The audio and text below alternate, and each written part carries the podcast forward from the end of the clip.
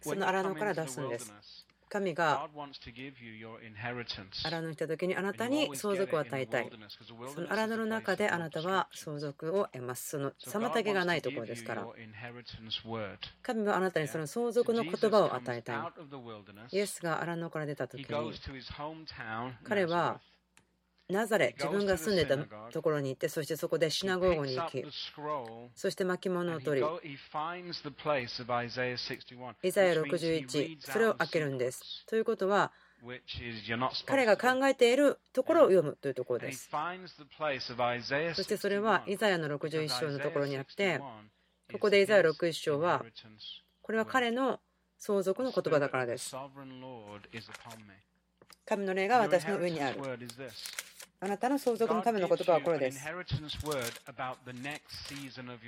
あなたの人生の次のシーズンのための約束の言葉を与えます。相続の言葉を与えます。聖書箇所からそうです。その聖書箇所はあなたのものになります。それを読んで、学び、覚えて、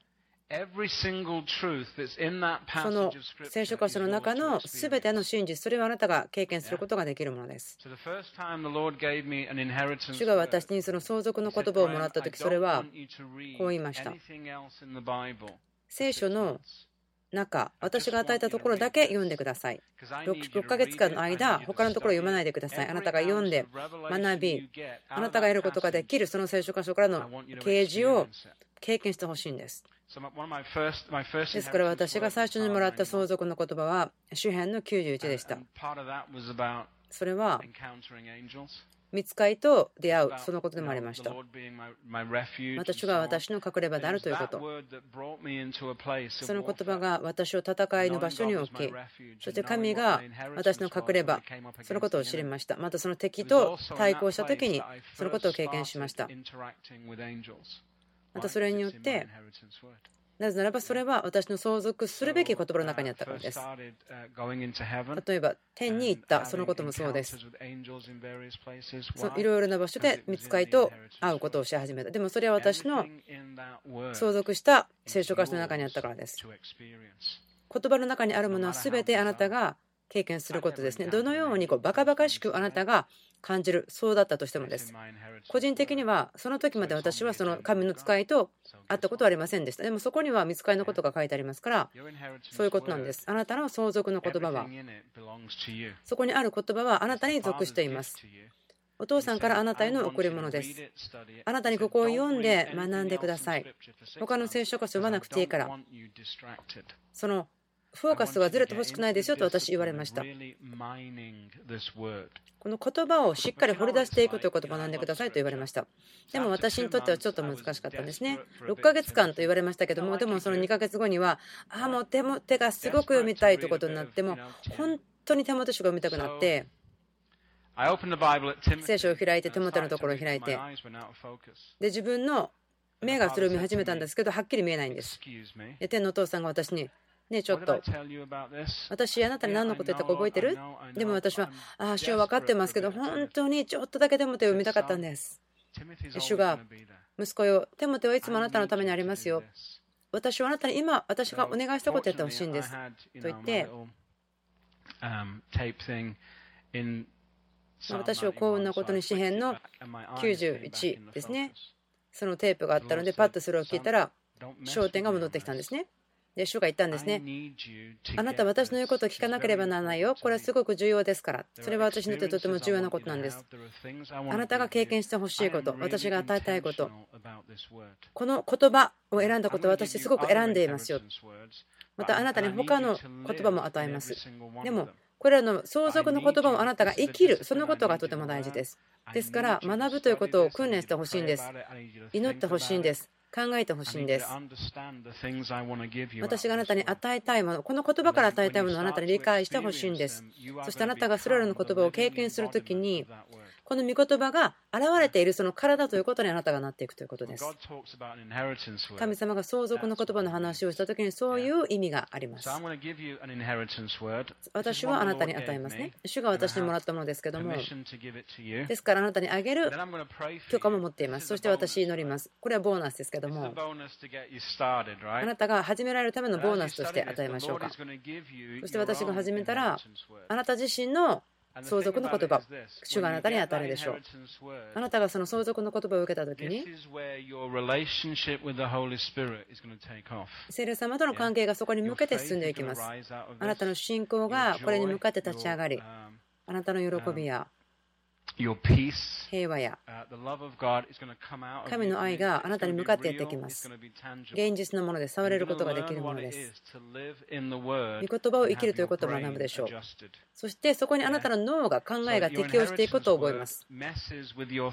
あなたの相続の言葉はあなたの考え方が神様のものと同じところにないならばあなた自身の考え方をぐちゃぐちゃにするでしょう。ちょっと動かすでしょう。神様があなたにその相続の言葉を与えるということはこの言葉の中にあることはあなたのものですよ。ですから、あなた自身をこの言葉の中で見てください。あなたの一生ずっとですけど、私はこのようにあなたを取り扱いますよ。この御言葉によって。で私の応答は、そうですね、あなたの言葉によってあなたがそれを行ってくださいと言ったんです。イザヤ書の61。8節ですね。少しバックグラウンドを話しましょうか。私、137年ぐらいですね、この予言的なミニストリーしていますけども、その本当に一日が早く過ぎてるような気がします。まあ、本当は32年間ですけども。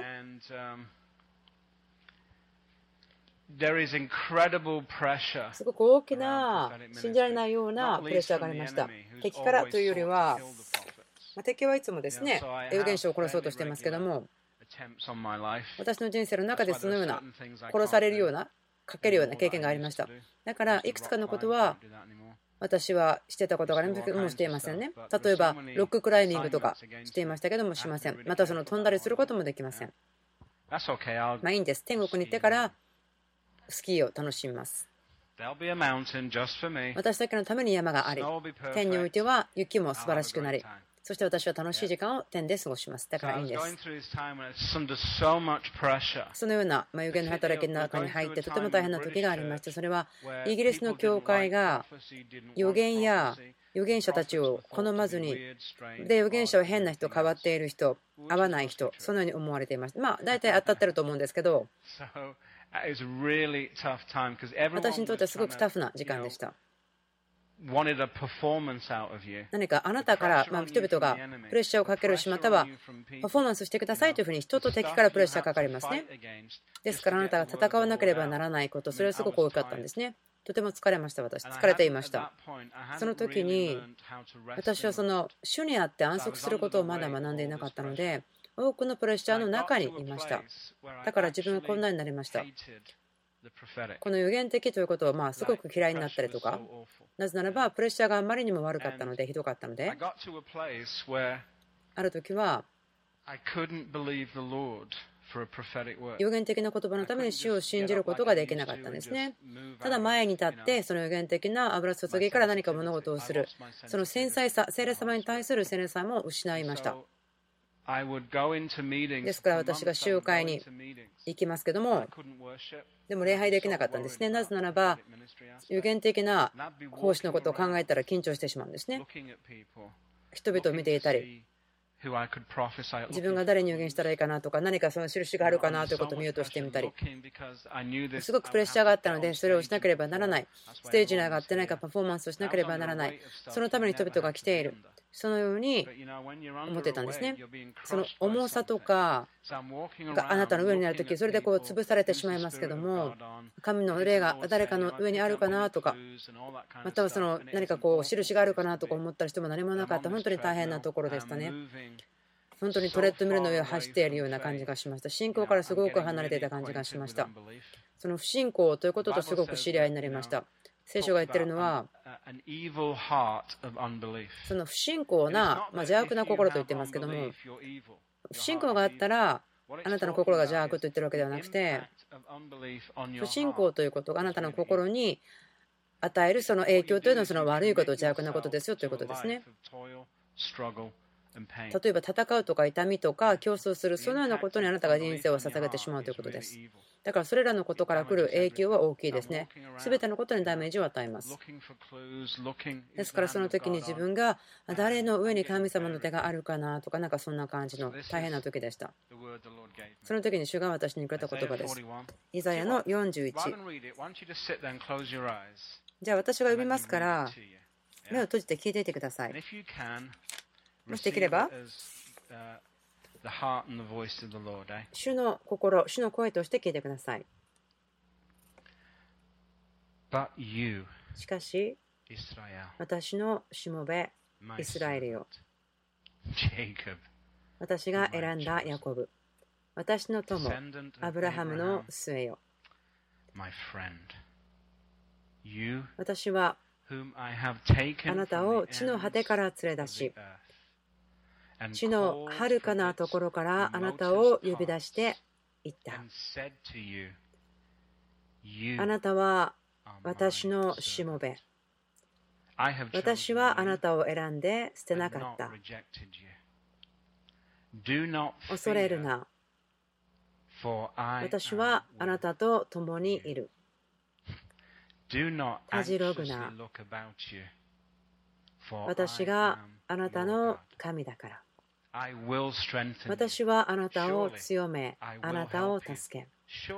私の義の右の手であなたを守る。見よ、あなたに向かって生きり立つ者は皆、恥を見、恥ずかしみを受け、あなたと争う者たちはないもののように滅びる。あなたと言い争いをする者を探していも。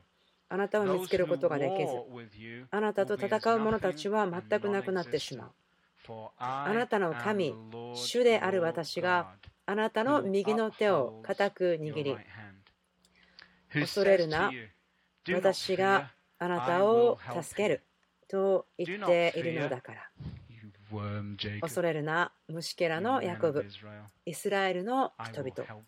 私はあなたを助ける、主の蜜げ。あなたをあがなう者はイスラエルの聖なるもの。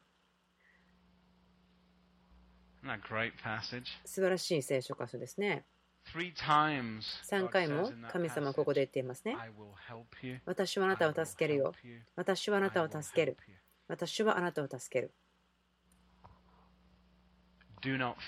恐れてはならない。たじろいではならない。私はあなたを助ける。神様が何かを1回言えば十分なんですが、でも繰り返す時には、本当に繰り返している時には、このこと本当に私真剣ですよと言うと思うんですね。3回語る時には、神様が来る。あなたを正面から捕まえて、私は本当にこのことに対して真剣ですよと言っているようなものでしょう。目をもう一回閉じてくれますか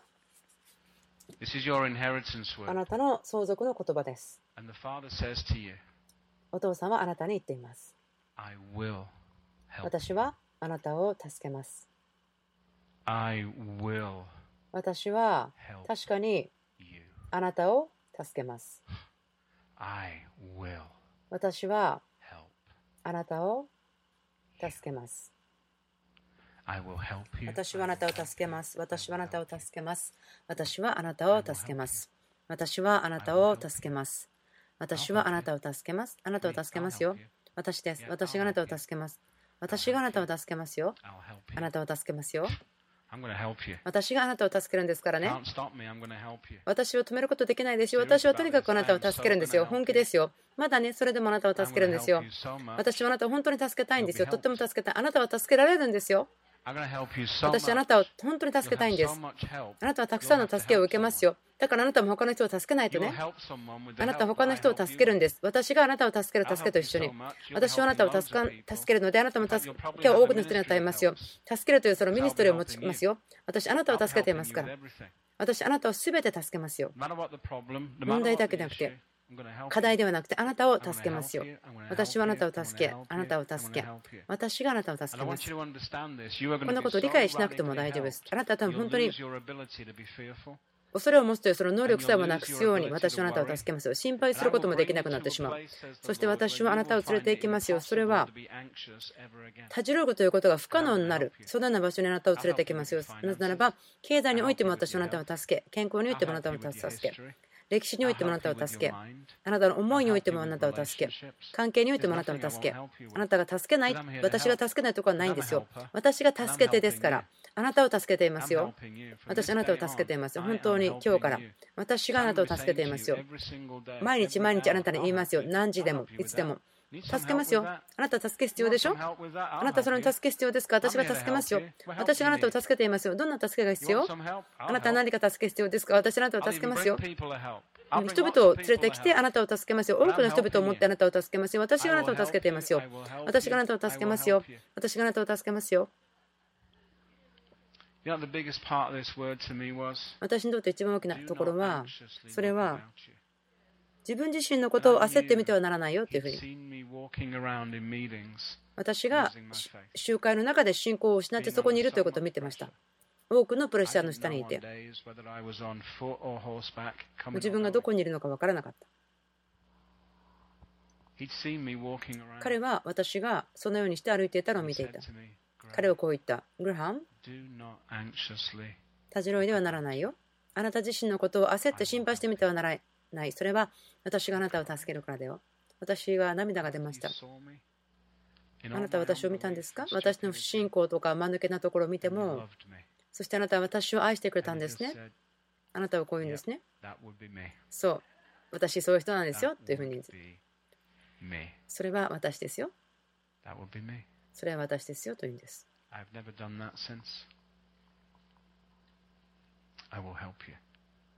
私はあなたを助けますよ。それは10年前です。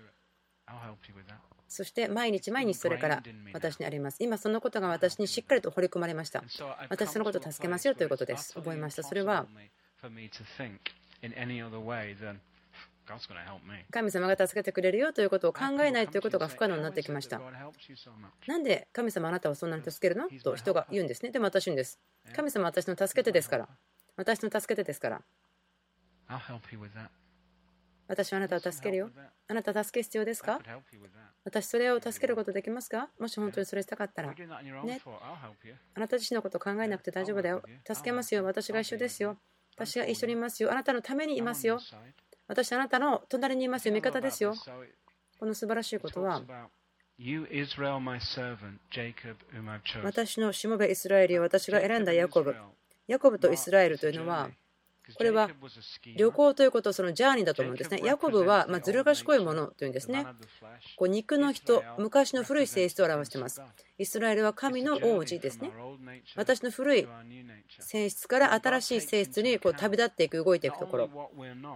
私たちが足りないものだけではなくて、またどのようになるべきだよということも知っている。神はその旅を楽しみ、ヤコブからイスラエルに私たちを導いてくれる。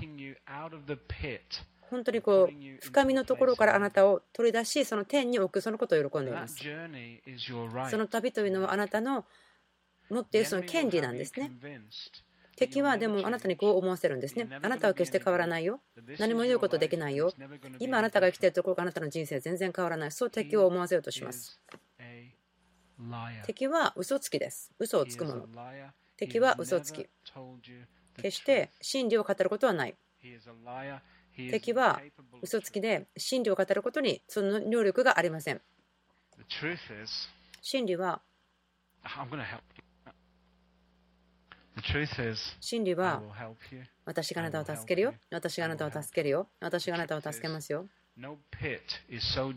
深みであっても神様がもっと深いところに来れない。それはないんです。真理は神様はいつもその深み、あなたがいるどんな低いところ、大変なところでもやってくる。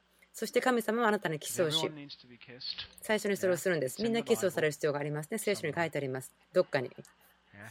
でしょ？みんな、すべての人がキスされる必要があるんです。もう全然、自分が愛されることができないよねと思っている時に、そんな時に神様は一番あなたにキスをします。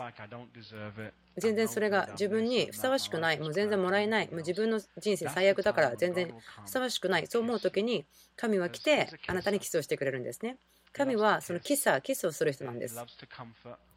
慰めることを喜ぶ。その悲しむものを全て慰めとなってますから、あなたに主が語ることはとても有限的なことだと思うんですけども、その全ての、え否定的な考えというのは一時的なものです。悲しみ、涙、一晩それがあったとしても、夜にあったとしても、でも朝には喜びが来ますと書いてある。イエスは悲しみを知っていました。それを無視していけることではなかった。でもその悲しみはイエスの友達ではなかった。悲しみ、嘆きを知ってはいたけれども、また悲しみの人だと。でもそれは時々だけでした。でも分かりますか？その悲しみでいっぱいで苦しみでいっぱいで惨めな人の周りにちっちゃい子供が遊びに来るってことはないですね。イエスは私が知っている限りで最もハッピーな人です。もうカルバリの前もカルバリの後も分かりますか？本当に信じられないぐらいハッピーなんです。もうあなたが会う人の中で最も日当たりのような気質を持っている。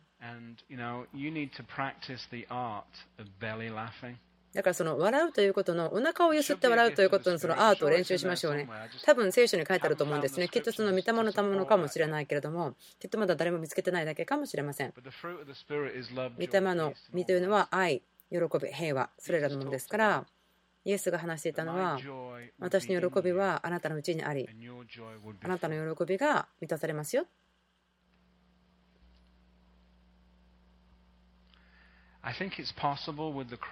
その十字架の上で可能にしてくれたことがあると思うんですけど、うん、笑いながら死ぬということ。十字架は痛みのことではなくて、でも命と自由のことです。イエスが経験したことは痛みであったけれども、でもその痛みはあなたのためではなくてイエスのためでした。彼にとって死ではあったけれども、あなたにとっては命です。彼にとっての裁きでしたけれども、あなたにとっては自由です。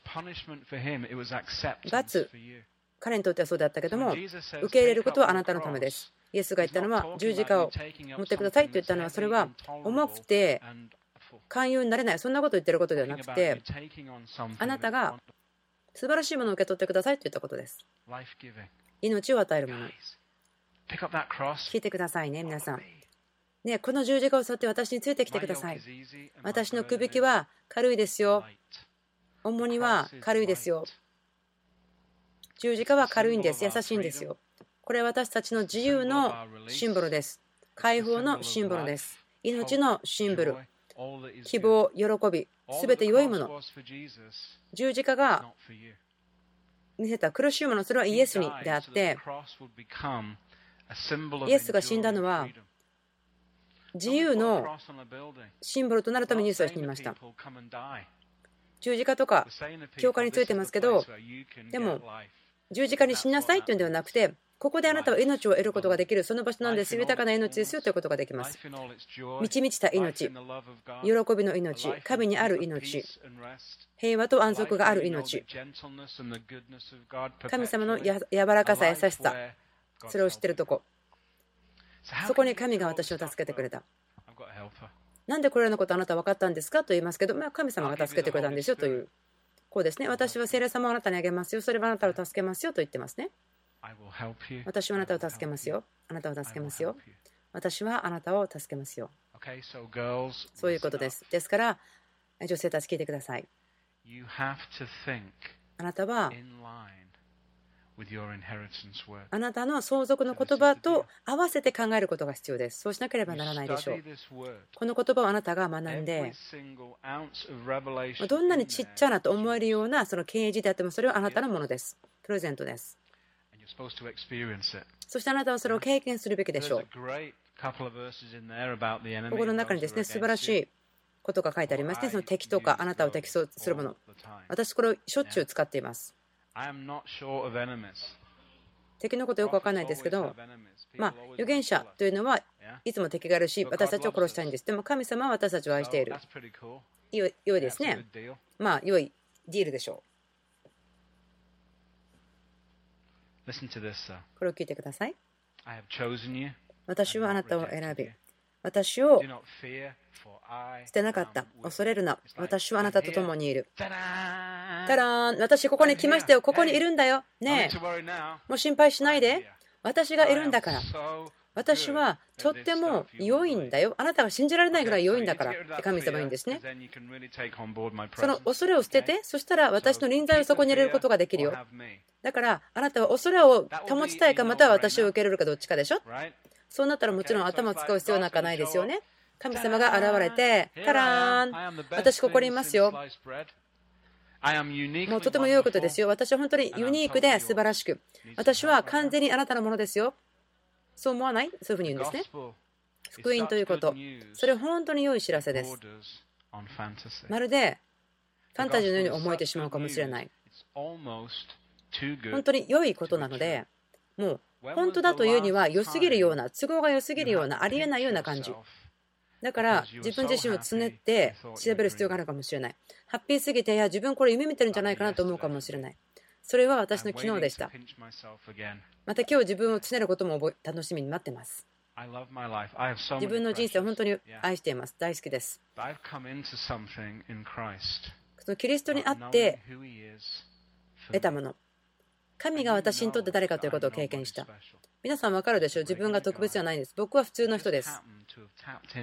でも、この普通ではない上等なこの上級な神様の心というところに歩み入る、入っていく、そんなことになったんです。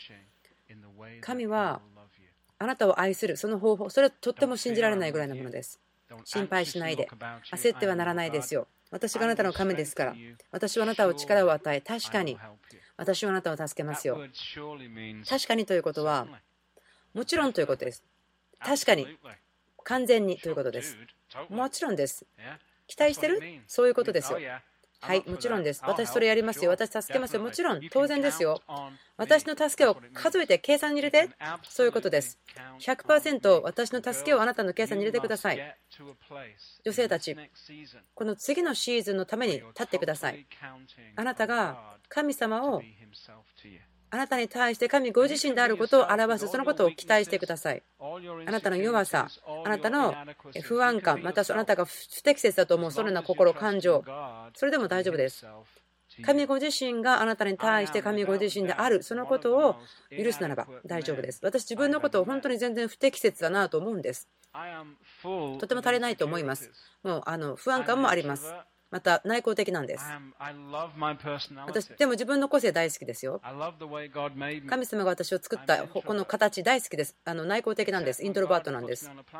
でも神様が私をマイクと一緒にその前のプラットフォームに持っていくと、セラ様が kick in するんです。ボタンが入るんです。そしてその集会で話すことが終わると、私の内向的なところが戻ってくるんです。私、この個性好きです。神様が作ってくれた私大好きです。私は内向的なので静けさが必要です。自分の時間とかスペース、その一人でいることが必要です。内向的ですから。私はその public ministry を持った内向的なミニスターなんです。最初の頃はすごく難しかったんです。人々の前に立つということは非常に難しいことでした。今でも、今にしても時々ドキドキしますね。なぜならば、あ自分これに適切じゃないなと思っちゃうからです。その不安感があるからです。安定感がない時があるからです。この仕事を諦めたいと思う時ありますよ。別に今皆さんそのこと聞こえないでしょ？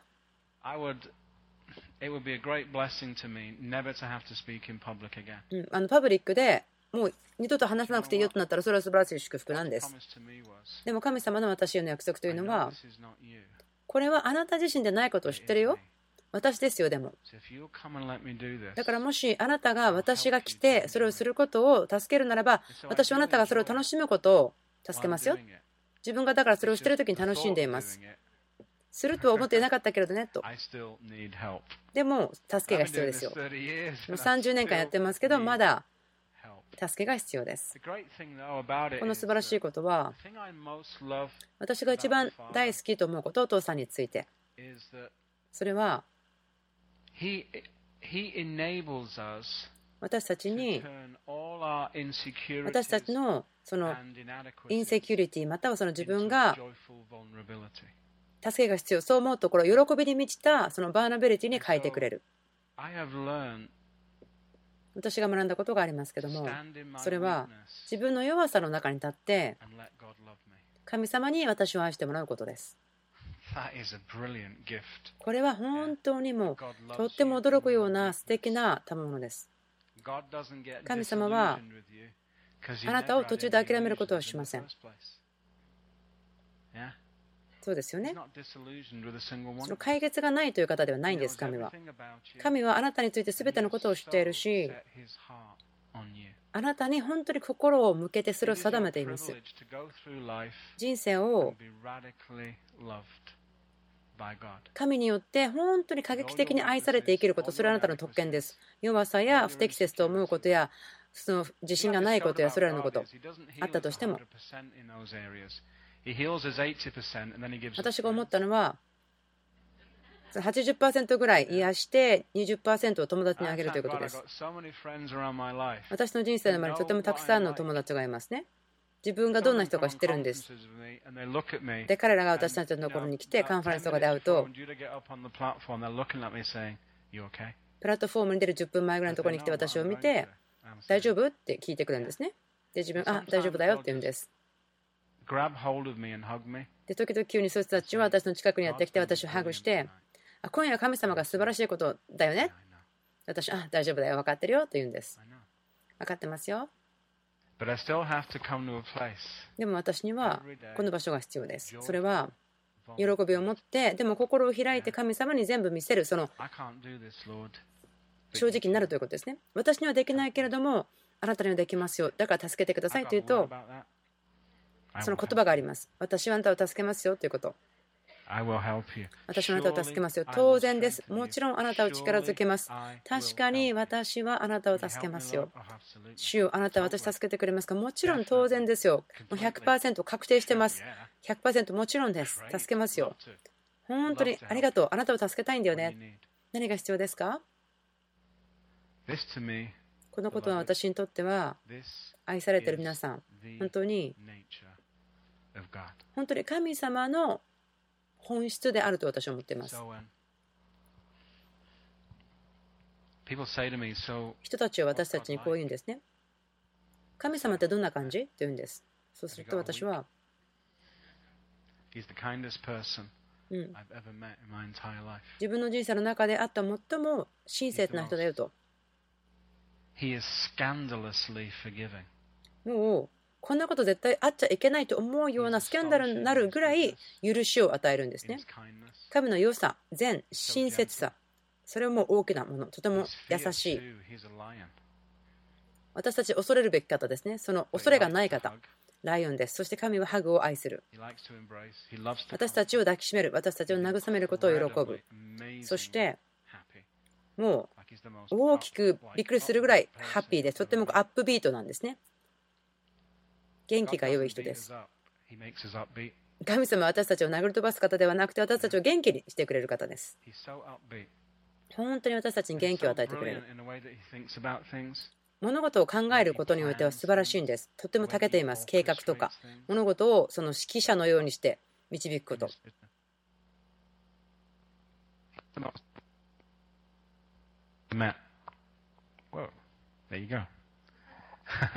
わかりますか？神はもう信じられないぐらい愛です。素晴らしく豊かな方です。そしてとても面白いいたずらっ子のようなところも持っています。その不可能なところに私を立たせ、私たちが神様により頼まなければならないということも喜びます。そしてそれを大丈夫だということを証明されることを本当に喜びます。時計は持っていませんよ。ですから、私たちの時間という感覚とはちょっと違うものがありますけども。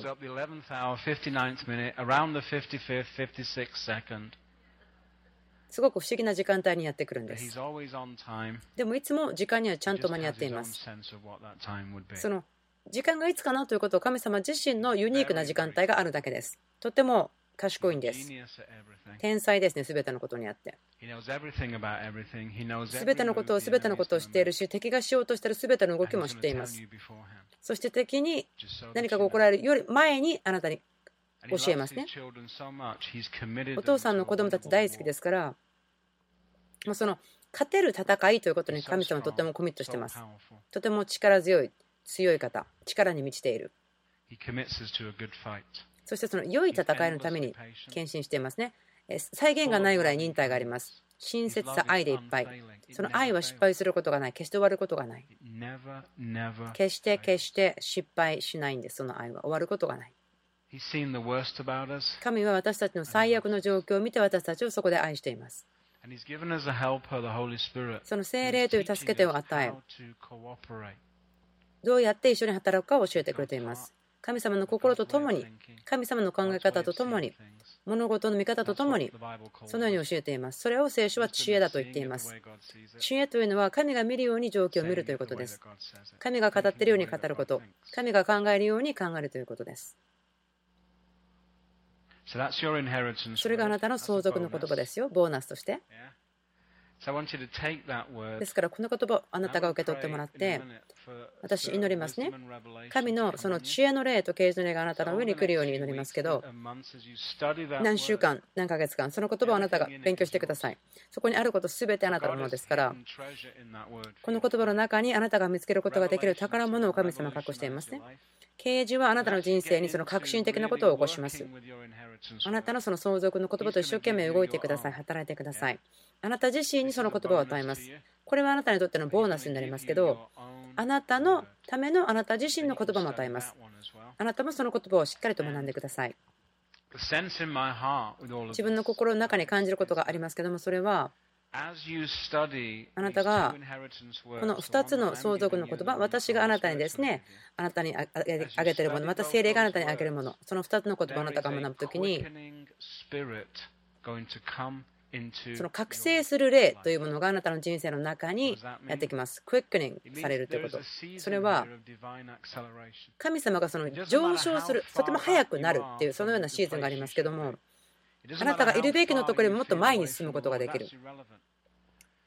神はあなたをコンコルドに乗せて、その音の速度で前に進めるようにしたいんですね。そのクイックニングスピリット、早める霊ですね。神によって急上昇すること。それは時間をあがなうことができる神によってということです。神はどうやって時間をあがないますか？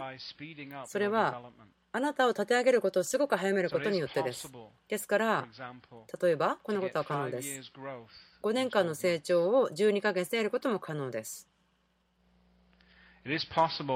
これは可能なんです。今から12ヶ月後に、あなたが全く他の人から気がつかれないぐらい変わることも可能です。あなたが今ある女性であるところから全く別になることも可能です。もちろんあなたは女性だから感じることができますね。あのグループの中でやることが大事ですね。一緒に学ぶこととか、この御言葉をグループで学ぶこととか、お互いのために祈ったりとか、あなたが得たその相続のことということをしてほしい。例えば4人ぐらいの人がいるとして、1人が得た啓示というのは、他の人のものにもなる。だからそのリソース、源をこう増やすことができますね。だから1個だけじゃなくて 4, 4倍になります。すごいですね。わかりますね？皆さん頭いいと思いますよ。わかると思います。あなた方に対してそのスピードが速くなると思います。本当にこれからの12ヶ月ですごく成長があると思います。歩くのと走るの、それぐらい違うと思います。神様のことからにあなたが走っていくことができる。ダビデがゴリアテに向かって走っていったように。ダビデはゴリアテに向かって走っていきました。彼はその相続の言葉を持っていました。その王になるという言葉を持っていた。まだ彼は王ではなかったけれども、それを買うことができない、そのことを知っていました。ゴリアテが彼を脅かしたときに、その野の動物でまた鳥であなたを食べさせるよと言ったけど、こう言ったんですね。でも私はあなたを自分の友達のためのご飯にするよとダビデは言ったんですね。敵に向かって走っていた。もうダビデはそこで死ぬことができないということを知っていたので、こう言ったんですね。私はお前で自分の友達をご飯にしようと言った。私は王になるという予言の言葉で言われてるから、あなたにとってここで私と当たるのはかわいそうなことだねと。思った。あなたの相続の言葉があなたに対して与える効果というそういうことです。その自信を与えます。敵に向かってさえも走ることができる。私は有限的な言葉がある。その相続の言葉をもらった。敵に対してもいくつかのそのまた反対に対しての素晴らしい言葉がありますね。これらの言葉あなたは楽しむべきですよ。私がそのまあギャングサだった時にもうそれは滅んでしまいますけどここですごく大きな打ち破りを見るでしょう。このシーズンにおいて。これはあなたの相続の言葉です。お父様あなたにこう言います。私は本当にあなたを助けますよ。とても力強く、とても強くあなたを助け、他の人を助けるための助け手としてあなたを変化させます。私があなたに与える助けてあなたは他の人を助けていきます。この部屋から本当に普通ではない大きな油注ぎが出ていきます。これから12ヶ月間にあたって。これらの期間はあなたにとって素晴らしいものになります。今私たちがいる状況、方法というのは自分たちの思い、心で見ることができない。目が見たことがない。心が考えたことがない。耳が聞いたことがない。でもそれらのことを神が準備している。それはその12ヶ月これから起こることです。その相続の言葉というのはドアのようになります。その例において全く違う生活に向かっていくドアです。ですからどうぞ女性たち受け取ってください。皆さん受け取ってください。あなたのそのまチケットに切符になります。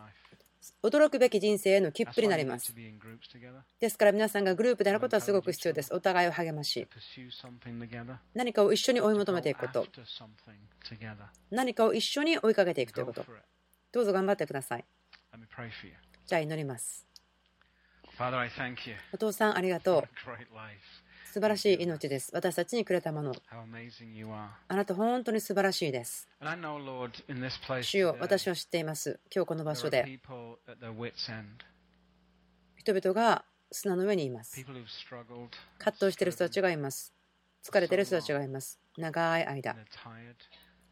追いかけられてきて弱っています。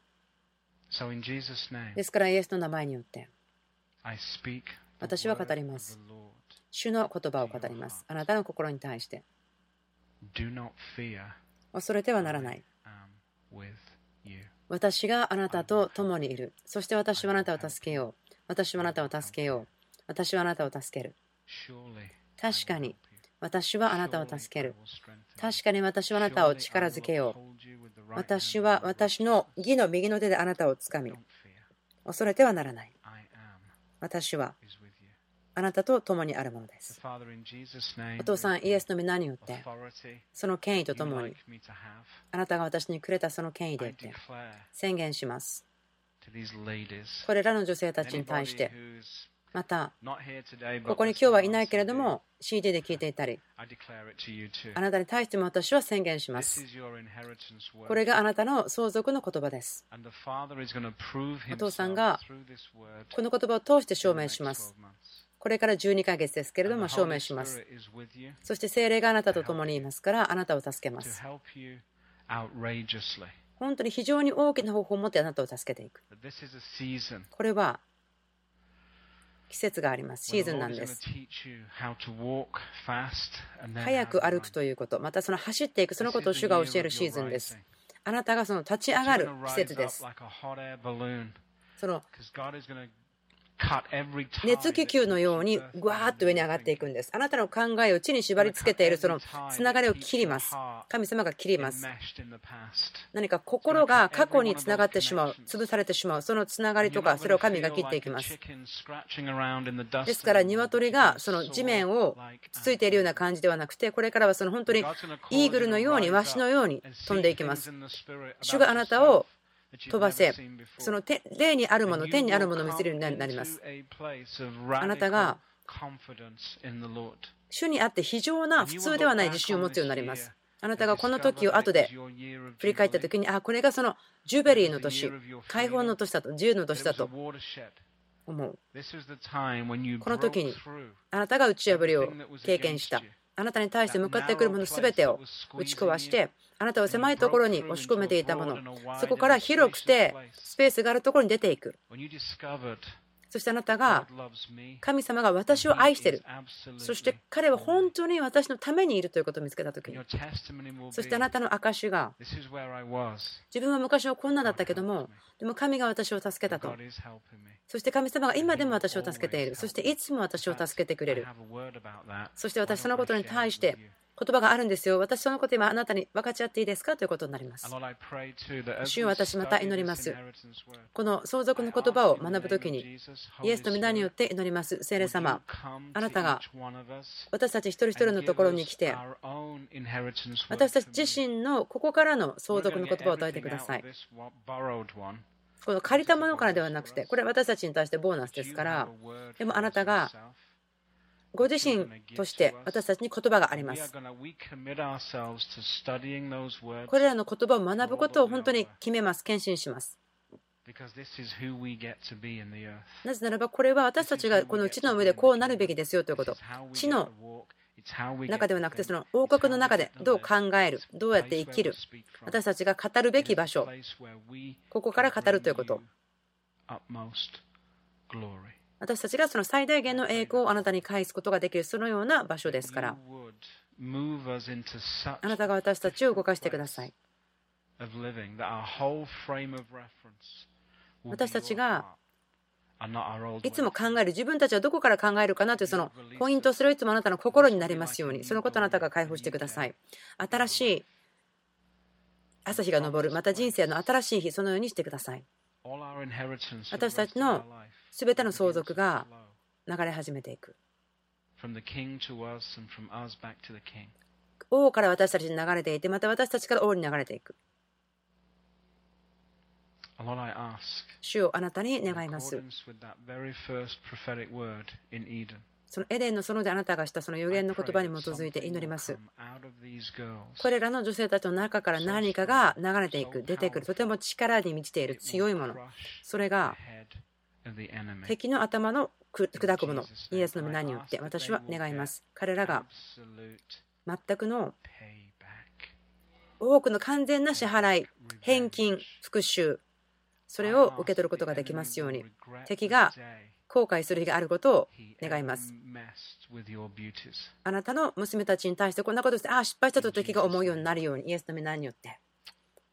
アメンありがとうございます。